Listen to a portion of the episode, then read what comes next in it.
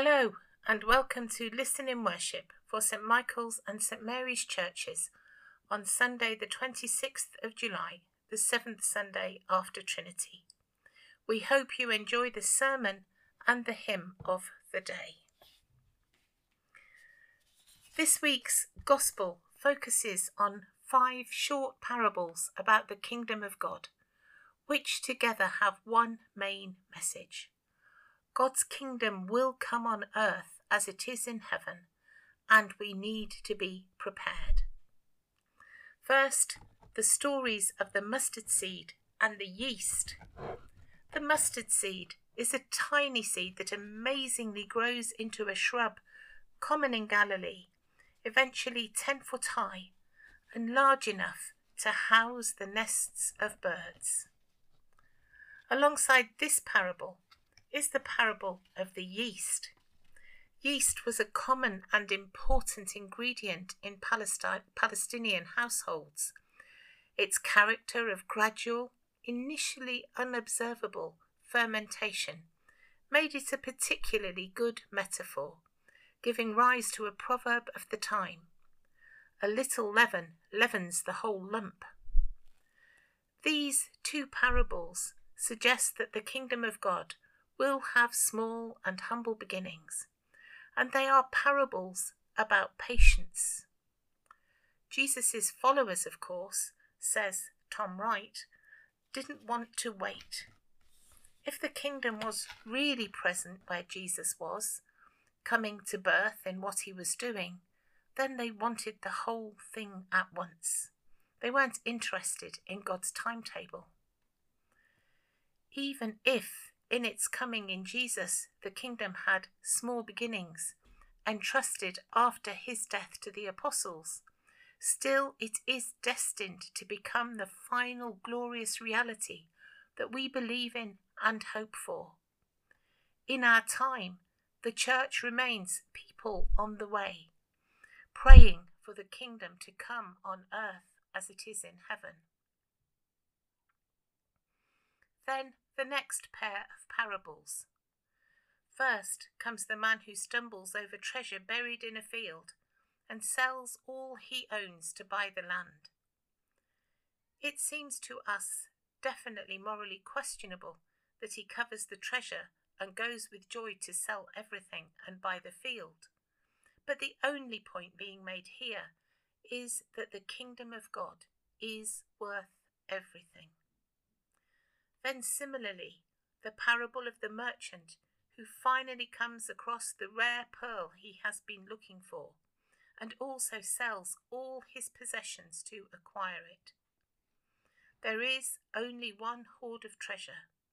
There is only one great pearl, and everything else is as nothing beside it. The treasure or the pearl is the gospel of the kingdom which Jesus was announcing and embodying. We sing, don't we? All I once held dear, built my life upon, all this world reveres and wars to own. All I once thought gain, I have counted loss, spent and worthless now, compared to this.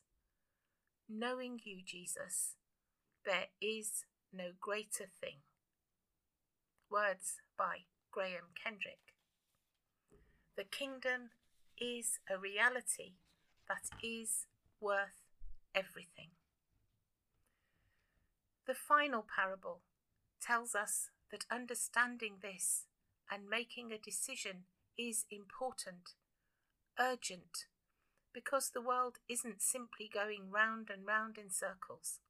It's going in a straight line towards a goal, and it's going there quite fast. The choice is real, present, and stark. The fishing nets in the last parable had floats at the top and weights at the bottom, and having been thrown into the water, encircled the fish, and were then dragged up on the shore.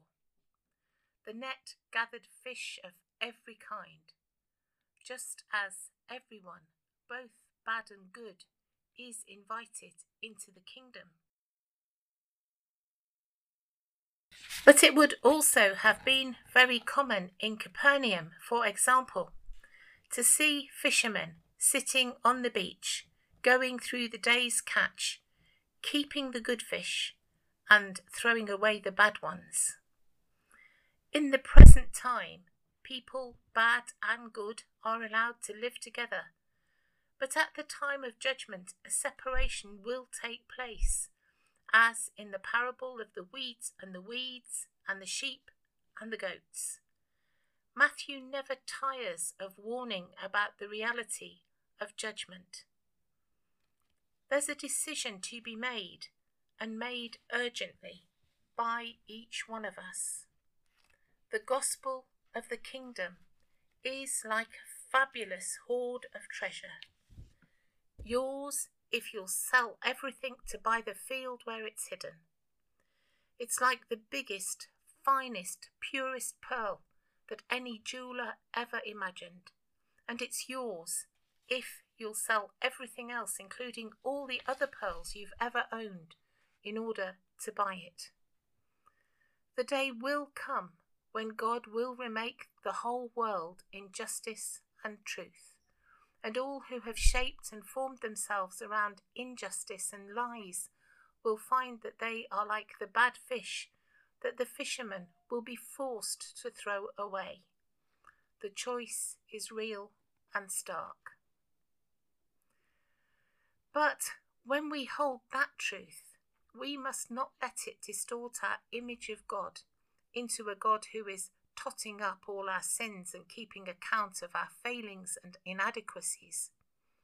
Our God remains the God who plans to save us, to remove our sins far to remove our sins from us as far as the east is from the west, and from whose love in Jesus nothing, neither death nor life, neither angels nor demons, neither the present nor the future, nor any powers, neither height nor depth, nor anything else in all creation will be able to separate us. There is nothing that can separate us from the love of God that is in Christ Jesus our Lord.